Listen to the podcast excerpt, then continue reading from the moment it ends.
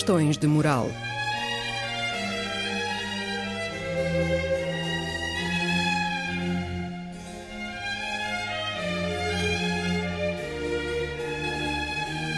Escrito e apresentado por Joel Costa.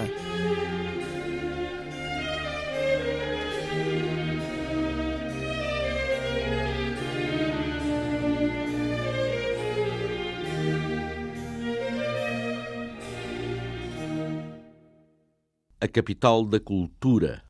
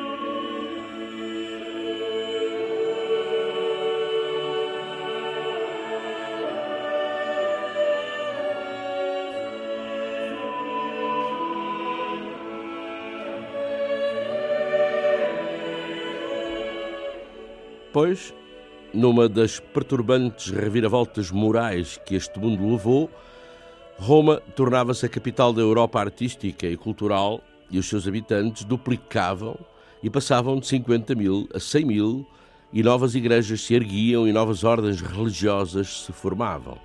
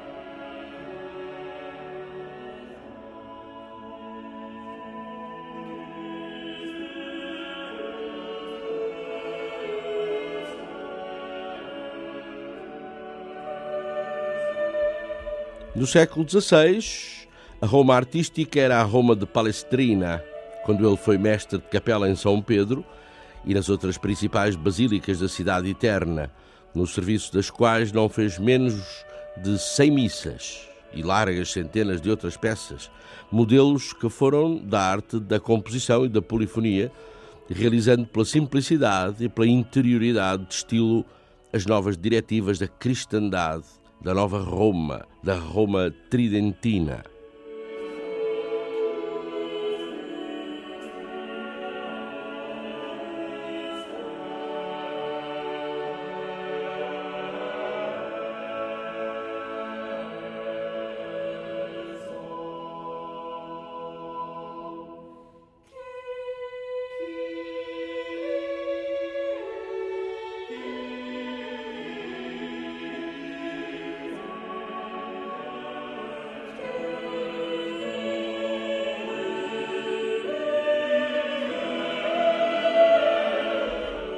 A música foi parte importante das reformas da Igreja Católica impostas pelo Concílio de Trento.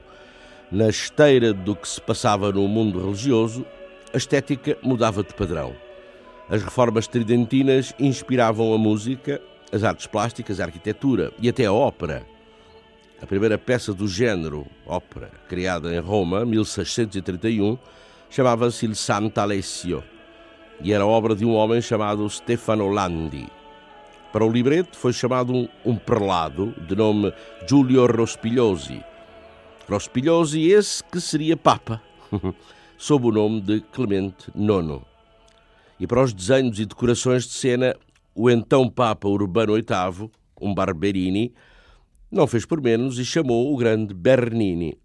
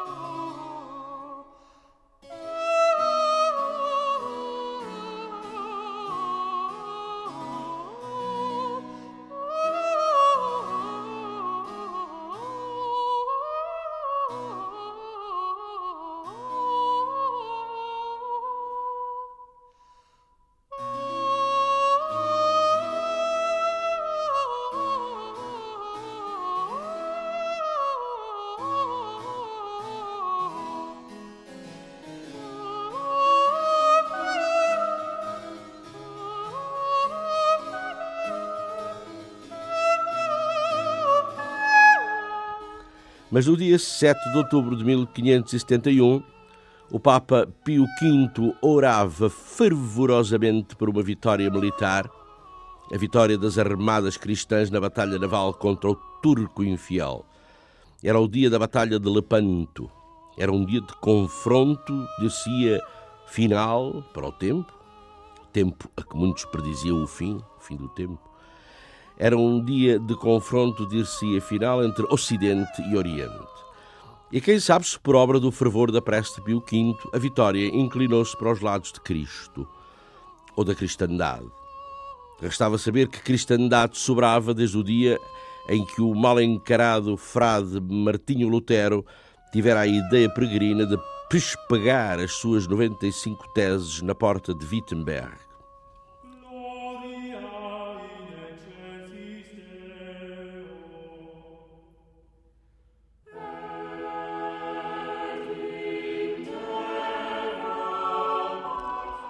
A cristandade, tanto quanto era identificada até então, desaparecera.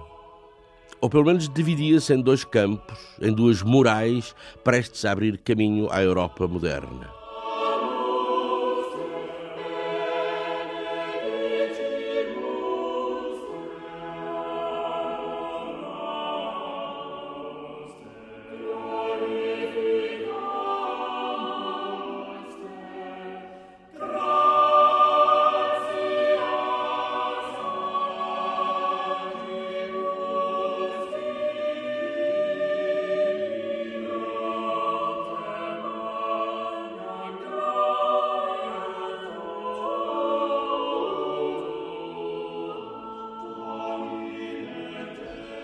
O Ocidente cristão perdera a sua unidade doutrinária com o advento do protestantismo. Isso e a ofensiva otomana aterrorizavam as almas. Era o fim dos tempos, era o fim dos tempos. Era o Tubamirum das missas de defuntos, era o Dies Irae.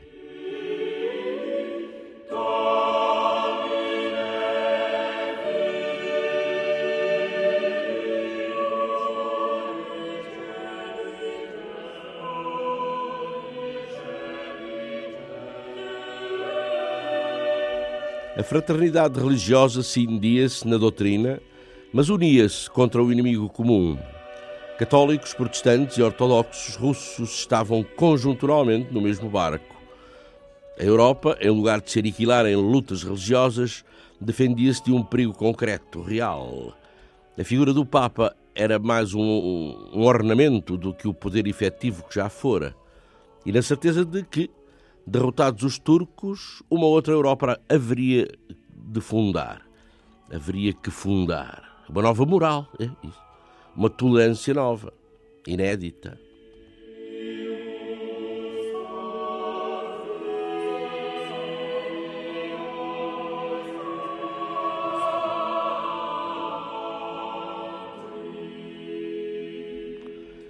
O fim da Guerra dos 30 Anos e os subsequentes tratados de paz dão a estocada final nos valores e na moral da Idade Média.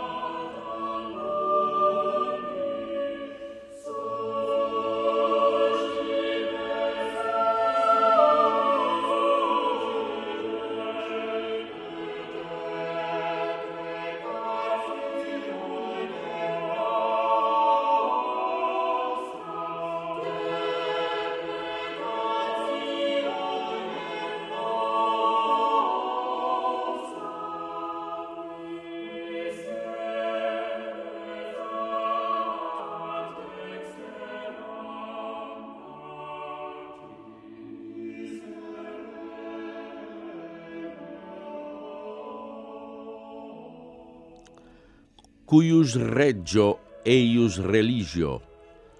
A religião de um Estado seria a religião do seu príncipe e não se falava mais nisso. Roma e o Papa não eram chamados para o caso. A religião deixava de ser o elemento constitutivo central de uma identidade nacional. Ah, uma nova moral, uma nova geografia, até uma nova Europa. Acabe-se com o sagrado em matéria de geopolítica. A Europa seria uma entidade profana. Um Papa podia ser um empecilho à nova moral política. Mas o papado tem de sobreviver. Obriga-se a sobreviver. Roma terá que engendrar uma supremacia. Roma terá de continuar a ser a capital. Mas a capital de quê?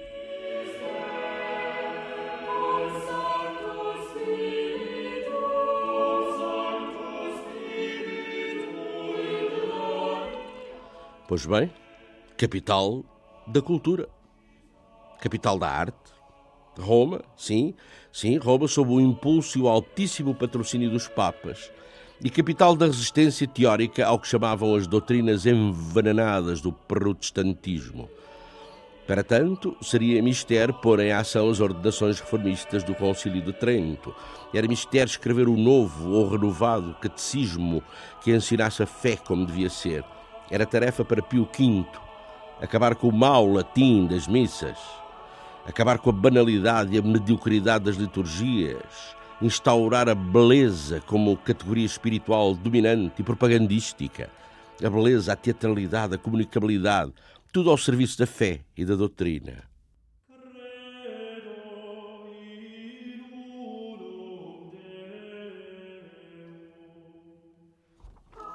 Enfim, tudo ao serviço de Roma.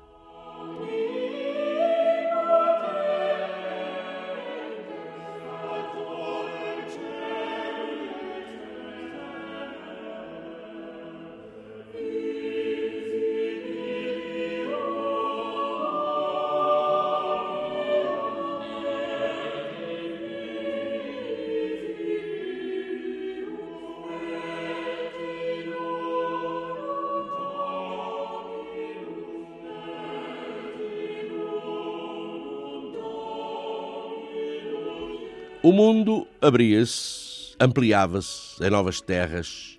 Era urgente um profundo trabalho de propaganda e caberia aos jesuítas.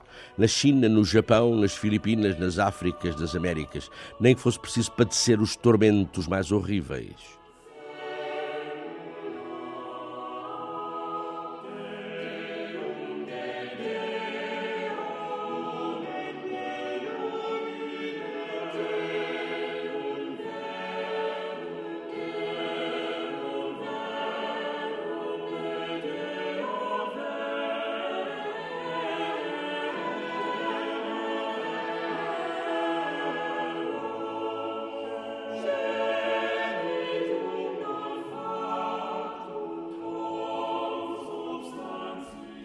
Papa Gregório, em 1582, homem dado às ciências e às matemáticas, faz adotar um novo tempo, um outro calendário, em substituição do tempo juliano.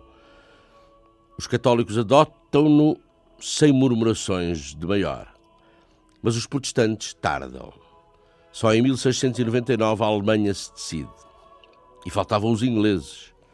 Kepler Kepler é que disse que os ingleses preferiam discordar do próprio Sol a estar de acordo com o Papa. E, fosse por isso, os ingleses só adotam o calendário gregoriano em 1752.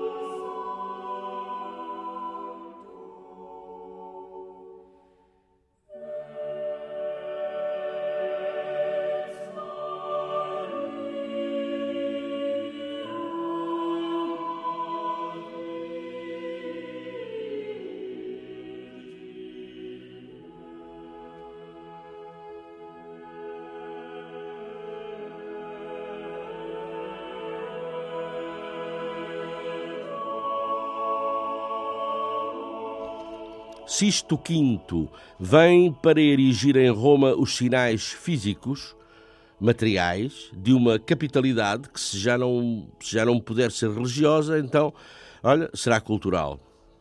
Sisto V é um urbanista, mas é Paulo V quem conclui a Basílica de São Pedro. A cidade eterna terá de continuar a ser destino dos peregrinos de todo o mundo.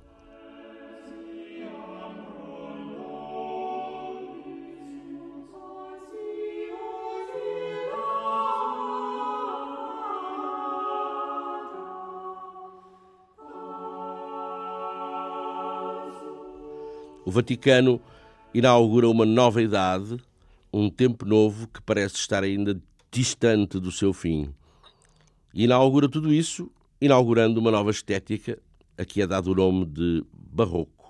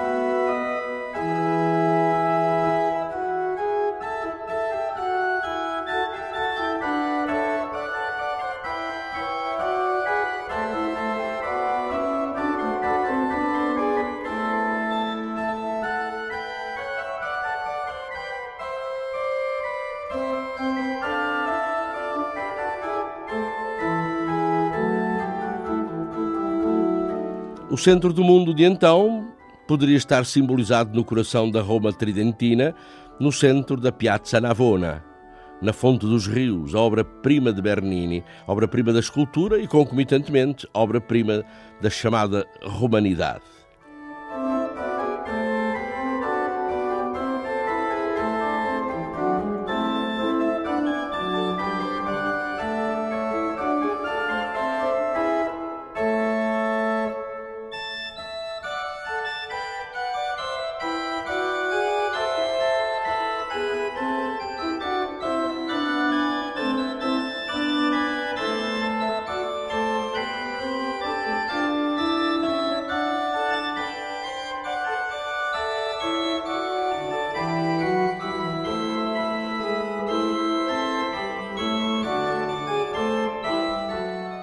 A soberania do papado, aquela antiga autoridade moral e política, arbitral, reguladora dos negócios da política europeia, ou seja, do mundo conhecido, essa soberania fanava-se. O mundo amplificava-se a dimensões difíceis de conceber.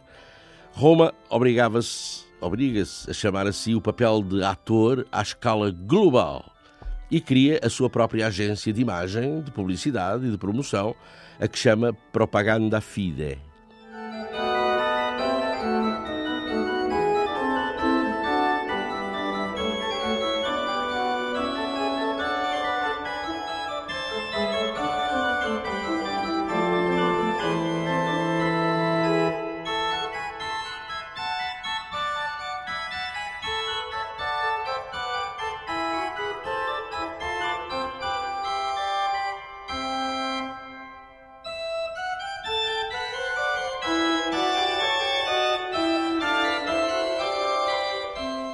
Missionários publicitários são enviados para o vasto mundo.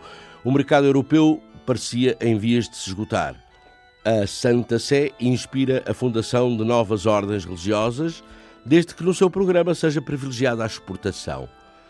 Ontem, como hoje, a exportação na ordem do dia e em ordem à sobrevivência de um valor maior.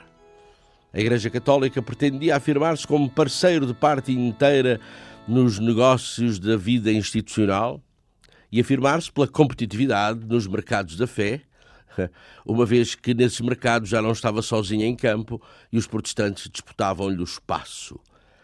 Mas com a condição de o financiamento, quer dizer, o investimento nessa iniciativa de exportação da fé católica, da colocação de produtos espirituais no mercado mundial longínquo, coubesse aos respectivos Estados colonizadores. Ontem como hoje, o espírito do lucro máximo com um investimento mínimo e, ao mesmo tempo, um espírito remanescente das cruzadas.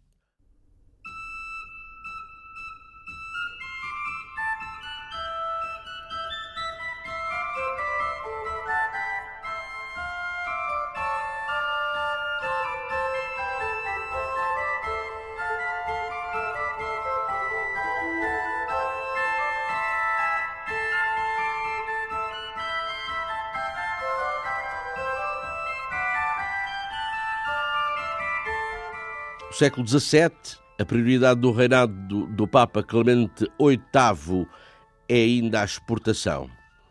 Os Estados que financiem, mas que a tutela, digamos, ideológica, continue em Roma.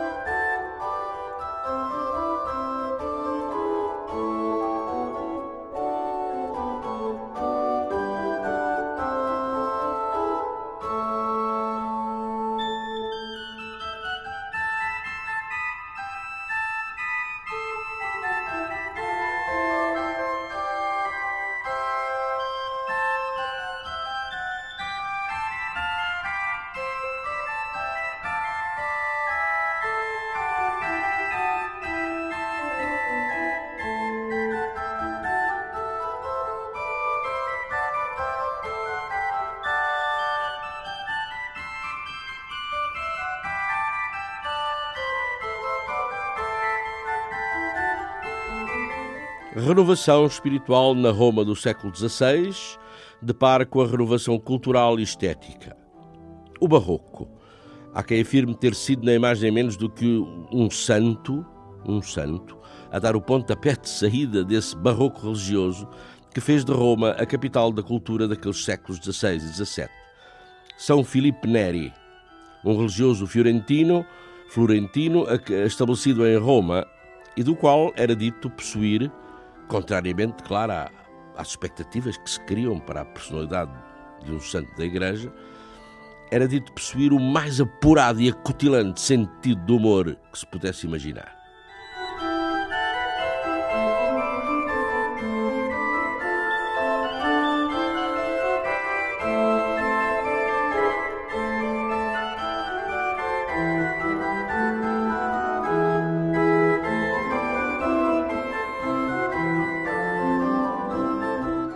Sentido de humor e sentido de festa parece que eram atributos deste santo homem. O seu espírito de missão, a sua vontade de propaganda da Igreja, dispensava bem as Índias e as Chinas inóspitas. Ficava-se por ali, por Roma. Urgia, à cabeça, converter os próprios romanos. E a melhor forma para atrair o mercado interno romano da fé era com os paventos de encher o olho, festanças, música e fardamentos novos, excursões, peregrinações e, sobretudo, as sensacionais e tradicionais procissões.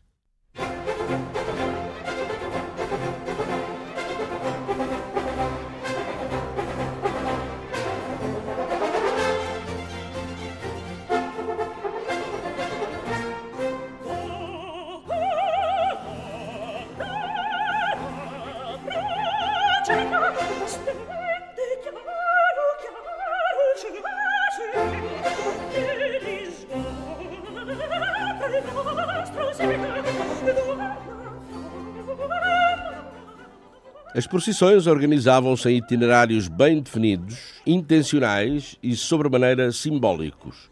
As sete igrejas. Roma percorrida numa orientação que contemplasse as sete igrejas maiores, a saber, São Pedro, São Paulo, São João de Latrão, Santa Maria Maior, Santa Cruz de Jerusalém, São Lourenço fora de Portas e as catacumbas de São Sebastião da Via Ápia Antiga. Música, luminárias, bandeiras, foguetes, tudo isso na terça-feira gorda e por forma a constituir-se como um autêntico carnaval espiritual.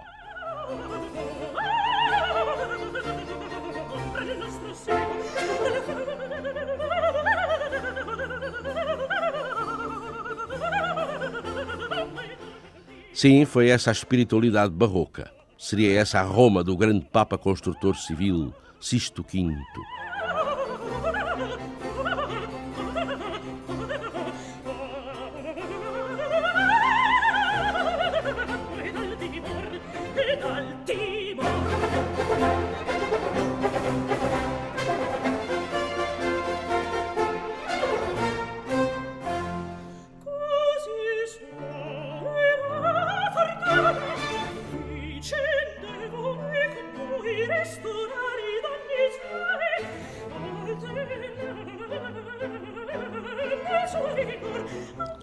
Roma de Sisto V já não era a Roma de Miguel Ângelo e do Papa Júlio II. Sisto V oferecia a Roma um bem precioso: água. Água na forma de fontanários culturais às centenas, de aquedutos monumentais. Sisto V, ainda numa senda publicitária e comunicacional, mandava abrir as mais largas avenidas com a finalidade de ligar as grandes basílicas entre si, do Capitólio a Santa Maria Maior de Santa Cruz a São Lourenço, do Coliseu a São João de Latrão, São Paulo à hoje tão turística Trinitada e Monte, e logo diretamente daí à Porta del Popolo, mais conhecida como Piazza del Popolo, que era onde começavam as grandes procissões e era por onde entravam os peregrinos.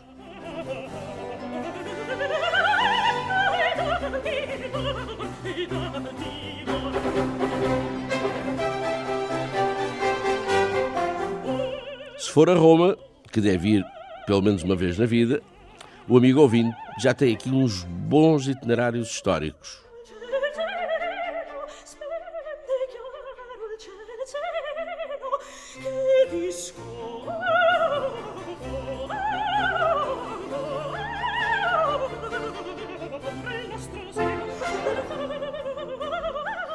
Frescobaldi também por lá andava nestes tempos. Frescobaldi era o organista supremo da Basílica de São Pedro, o que não admira, pois era considerado o melhor organista da Europa.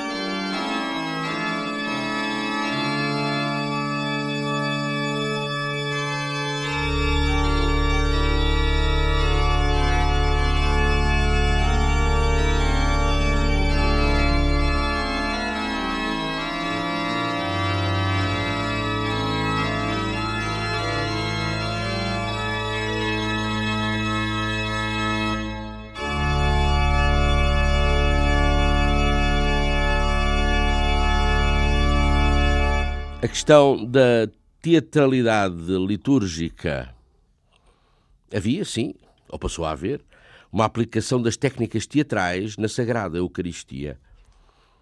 Era, desculpem, um elemento publicitário, era a mais-valia comunicacional que Roma tinha para dar, era um chamariz para o consumidor religioso. A liturgia era o espetáculo sagrado elemento de suma importância para uma cristandade e uma igreja que se haviam reformado em Trento.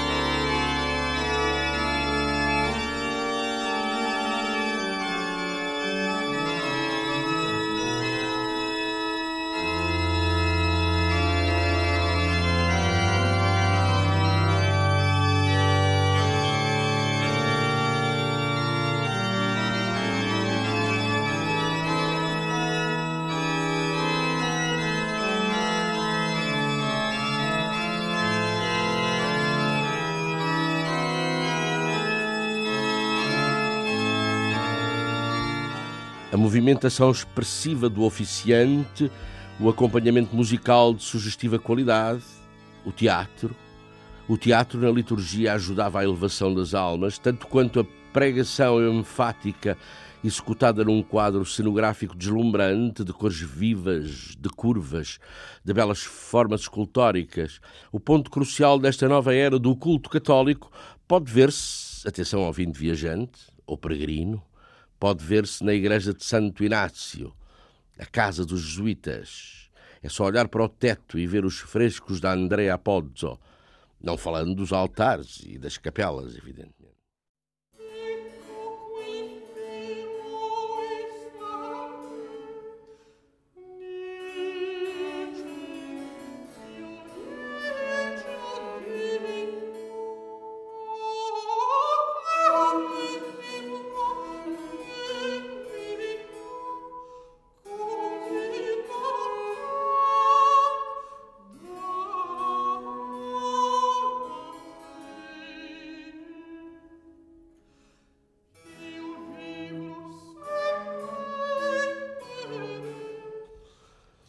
Própria Basílica de São Pedro, claro está, um dos lugares auge da flamejante teatralidade romana, católica, barroca. Foi Urbano VIII, um Barberini, quem chamou Bernini ao trabalho de cenografar e espetacularizar o culto.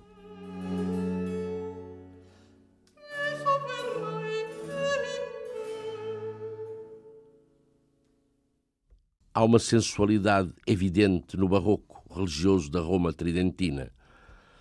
A espiritualidade não pode afastar as almas do que é verdadeiro, do que é vivido, e existe.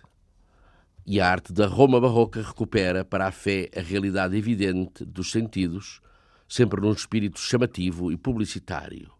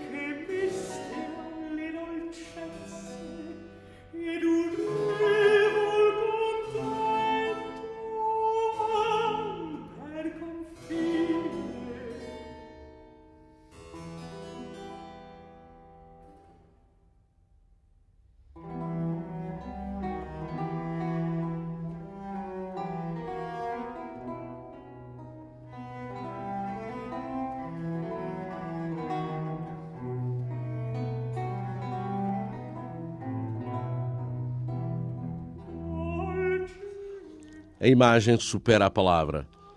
A imagem, tal como a música, preenche os espíritos, reaproxima-os de Deus, e porque a religião comemora um Deus presente, feito homem, vivo, e afasta a ideia de uma condição humana atavicamente, ontologicamente vergonhosa. A sensualidade, quando orientada, pode levar as almas a Deus.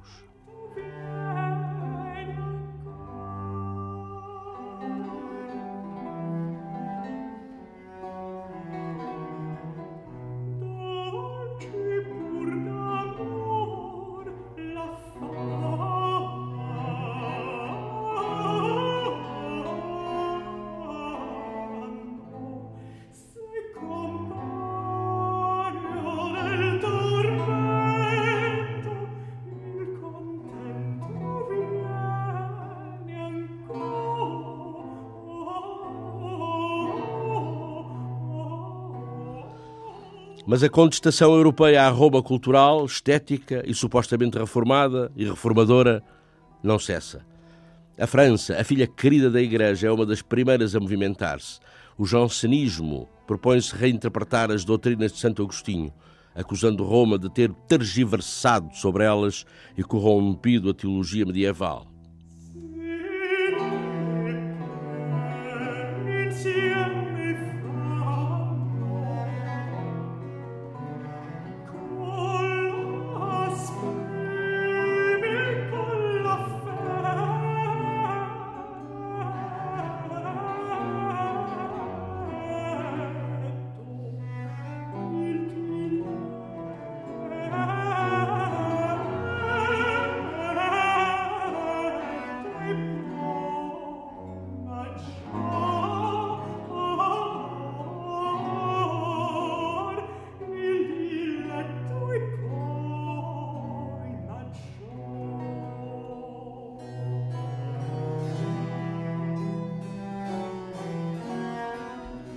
Para os jansenistas franceses, Roma era inovadora, sim, mas numa perspectiva perversa, pejorativa, uma vez que aceitara como boas inovações teológicas medievais que se afastavam da verdadeira doutrina. Por outro lado, a Roma tridentina e barroca era conservadora até mais não, porque recusara reformar-se em desprezo da, da necessária continuidade doutrinária, da, da dita tradição. Uma atrapalhada. E essa coisa das peregrinações, das procissões, seculares procissões, faz eh, festanças barrocas, propagandísticas, eh, enfim, isto era de recusar. Isso não passava de manifestações frívolas, desprovidas da, da desejada interioridade e do verdadeiro espírito religioso.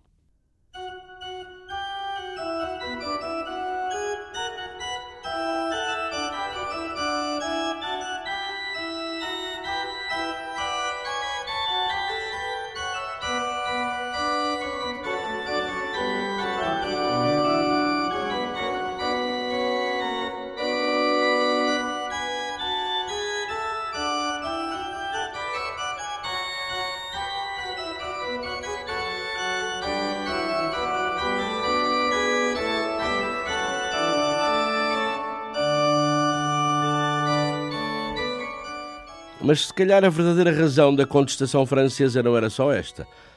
Haveria outras razões mais fortes que a história oficial não registou, como julgo eu que sempre acontece, ainda hoje em dia, em que as mais poderosas, ponderosas razões de muitos dos conflitos internacionais não são para aparecer na imprensa.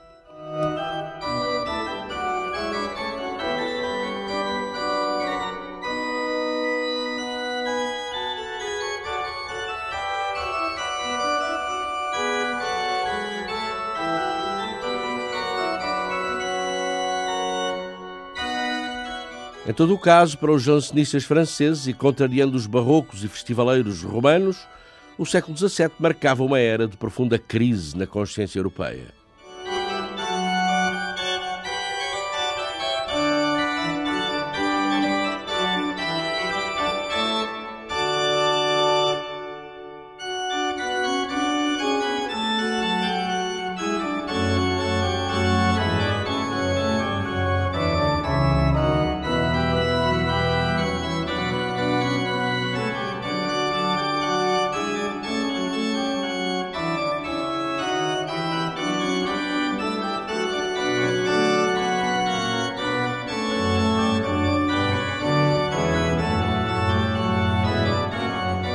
Em França, a contestação a Roma passara já pelo galicanismo. Era o tempo do rei Luís XIV.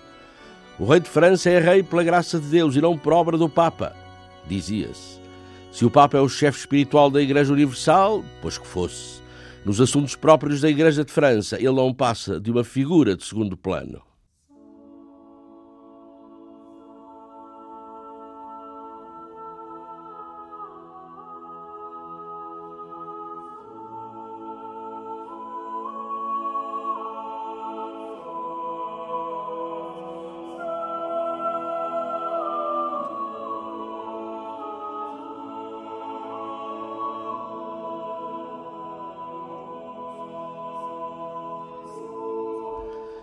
E nas terras dos Habsburgos uh, as coisas não corriam melhor para Roma, para a Roma da música e das procissões. José II, o imperador, sem deixar de ser católico, não aceitava o poder do papado nos seus territórios. Ele mesmo vai pôr-se à testa da reforma religiosa dos seus reinos.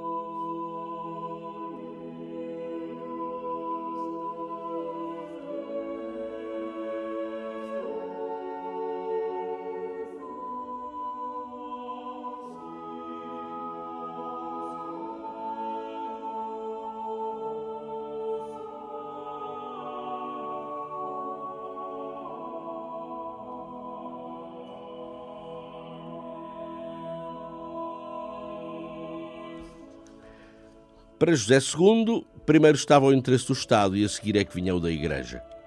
O Papa não era tido nem achado na nomeação dos bispos austríacos e cerca de 800 conventos e mosteiros são encerrados. Se um monge é inútil para o mundo, ele não pode de maneira nenhuma ser agradável a Deus.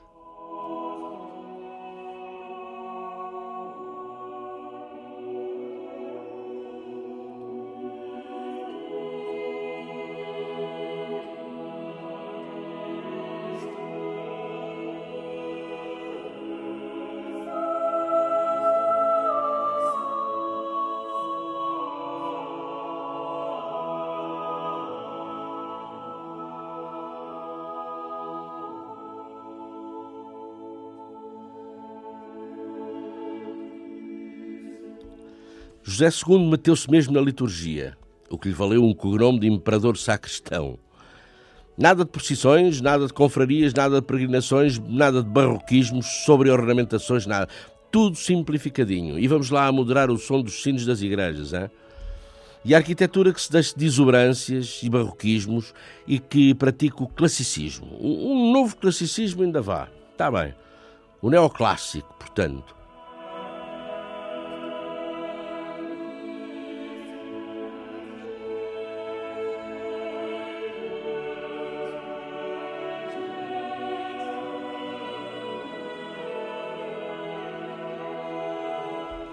O José II queria um casamento que ele sabia seguramente impossível entre a fé católica e o racionalismo de Estado.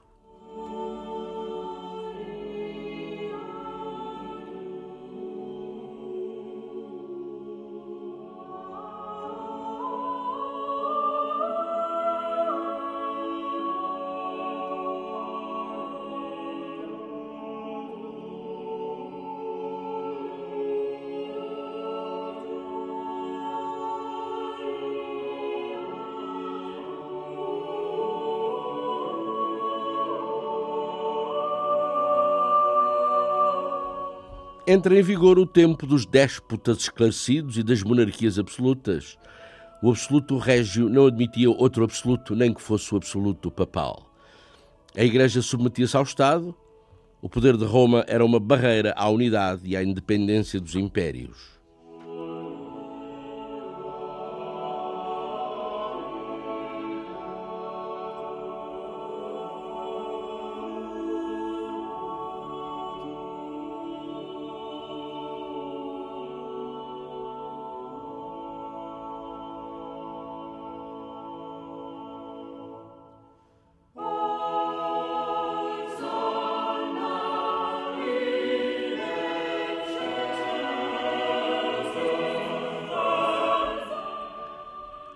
Paulo VI não, não disparado. Paulo VI não, ainda não chegou. Pio, Pio.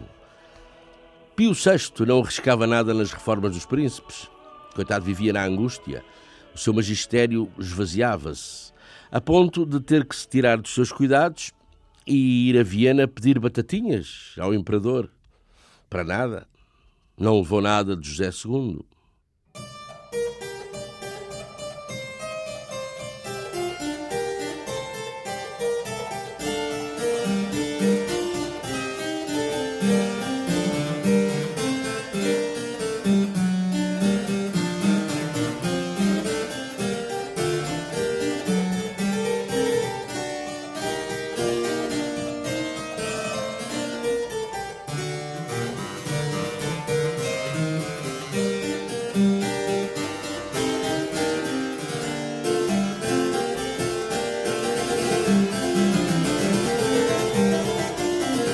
Os jesuítas vão pagar muitas das favas do diferendo entre Estados e Igreja. Eram eles os padres publicitários e os maiores agentes da exportação dos valores da Igreja Romana.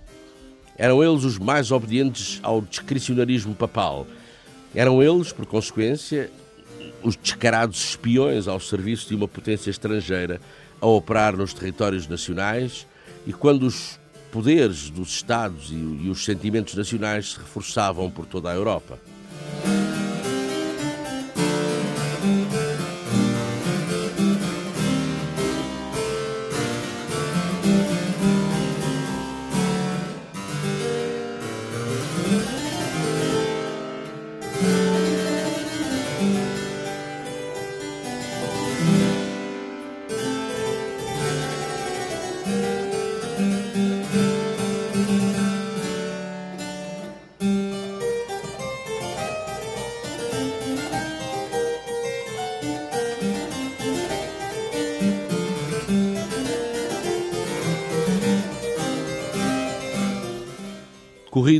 Portugal, de França, de Espanha, da Toscana e corridos pela própria Santa Sé, que está sem forças nem moral para resistir às pressões dos Estados Nacionais Independentes.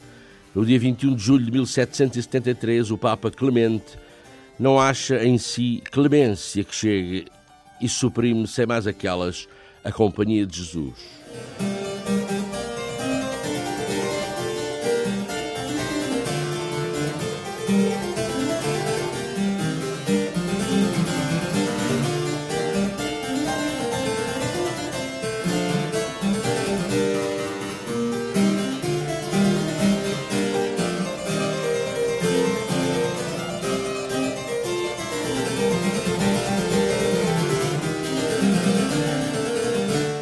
As luzes, pois é.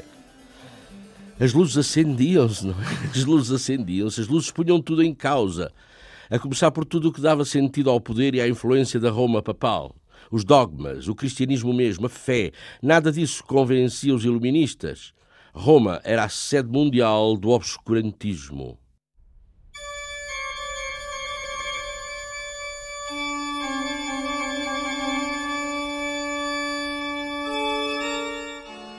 No campo cultural, contudo, a espiritualidade barroca acha outra categoria propagandística, outro produto exportável. O subsolo de Roma regurgitava-se, se pode dizer, de preciosidades do passado glorioso e dramático. Um produto fascinante, o antigo. Fascinante para o conhecimento e para a cultura, fascinante para o mercado religioso e cristão. Inventava-se a arqueologia, ou, ou sistematizava-se, melhor dizendo.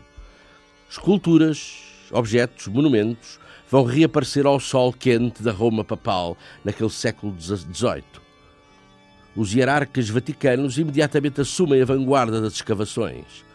O mecenato vaticano é uma realidade. Para quê? E porquê?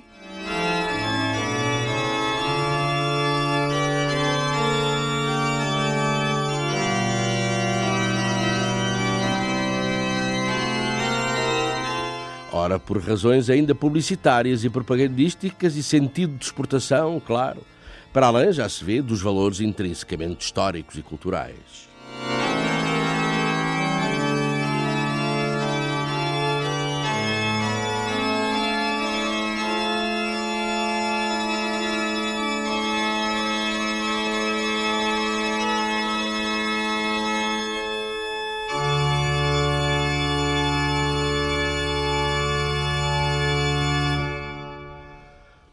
As preciosidades desenterradas acrescentavam o prestígio de Roma na Europa, materializando as reminiscências de um tempo fundacional, heróico e mártir, o tempo dos cristãos primeiros, relembrando a posição de Roma e o seu incontestável estatuto de capital da fé.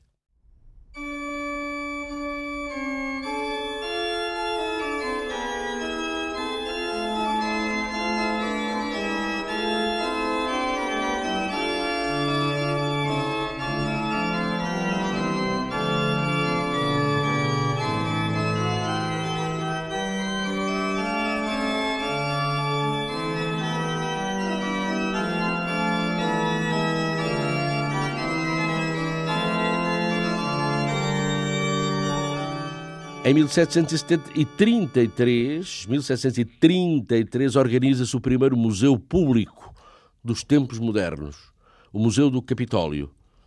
E nem que para tanto os poderes vaticanos tenham que mostrar luz verde à prática de, das artes do diabo, os jogos de azar, reintroduzindo as lotarias nos estados papais. Mas é um empreendimento de sucesso.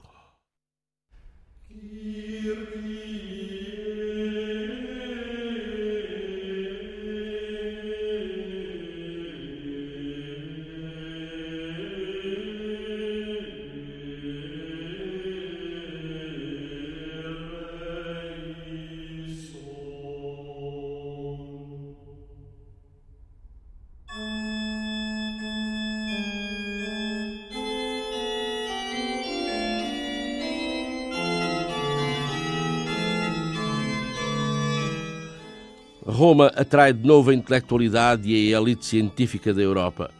A Roma cosmopolita reassume a condição de capital da cultura. Os peregrinos não param de chegar, os turistas começam a invadir a cidade.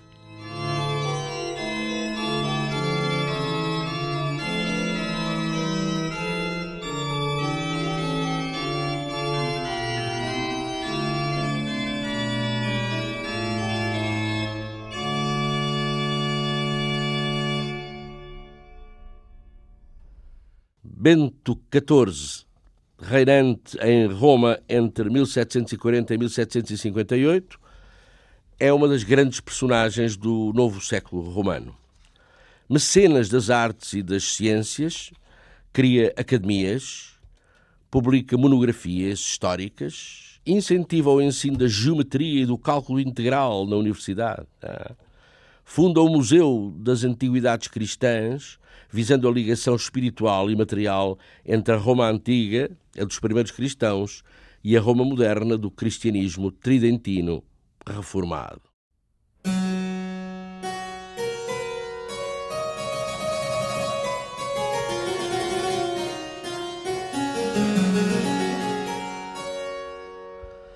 É Bento XIV que inicia a restauração do Coliseu, outra iniciativa de escopo histórico tanto quanto propagandístico. Aquele lugar antigo estaria vocacionado para lugar de peregrinação, como de facto já o era desde, desde o século anterior, o lugar de martírio dos primeiros cristãos, esses que haviam privado ainda, possivelmente, com Pedro e com Paulo.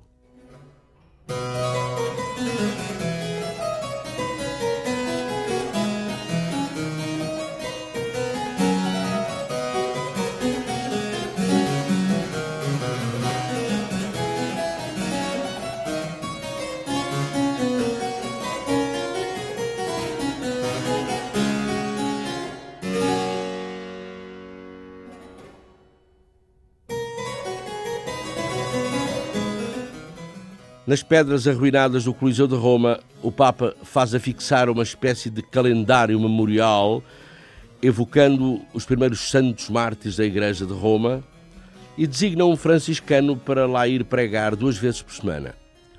Pregar num dos 14 oratórios erigidos entre as ruínas, ao longo de um itinerário comemorativo dos Caminhos da Cruz, uma procissão que será cumprida em cada tempo de Páscoa pelos séculos que se seguem julgo que até aos nossos dias.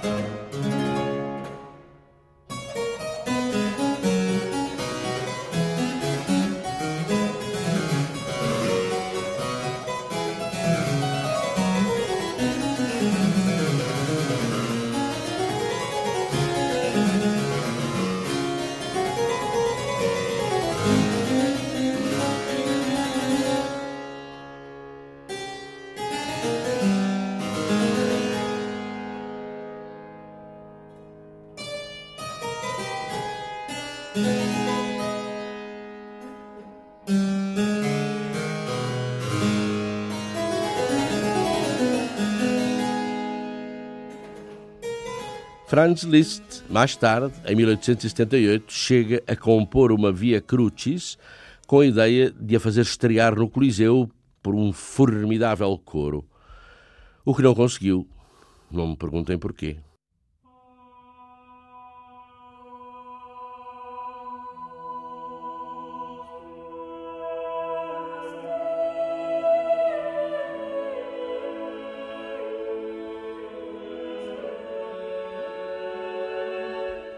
Mas os gravíssimos problemas para a Roma deste século XVIII estariam ainda para vir, lá mais para o fim.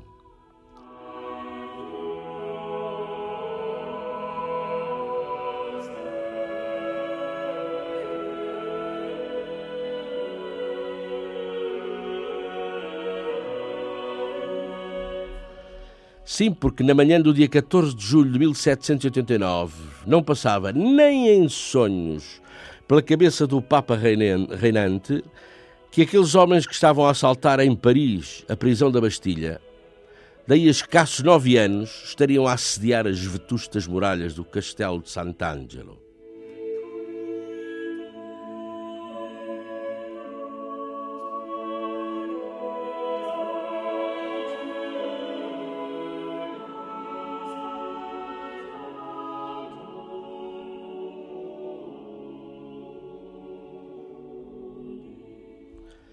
E nem pela cabeça de nenhum dos revolucionários que no dia 10 de agosto de 1792 invadiam as Tulharias e abatiam a monarquia francesa, passava que daí a pouco tempo entrariam no mesmo, do mesmo modo furibundo no Palácio Apostólico e prenderiam o próprio Papa.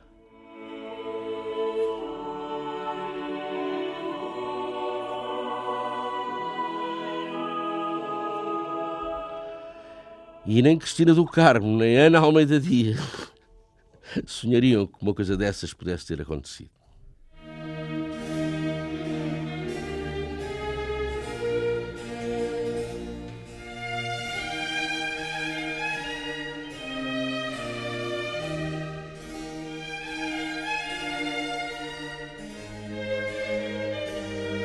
Questões de moral.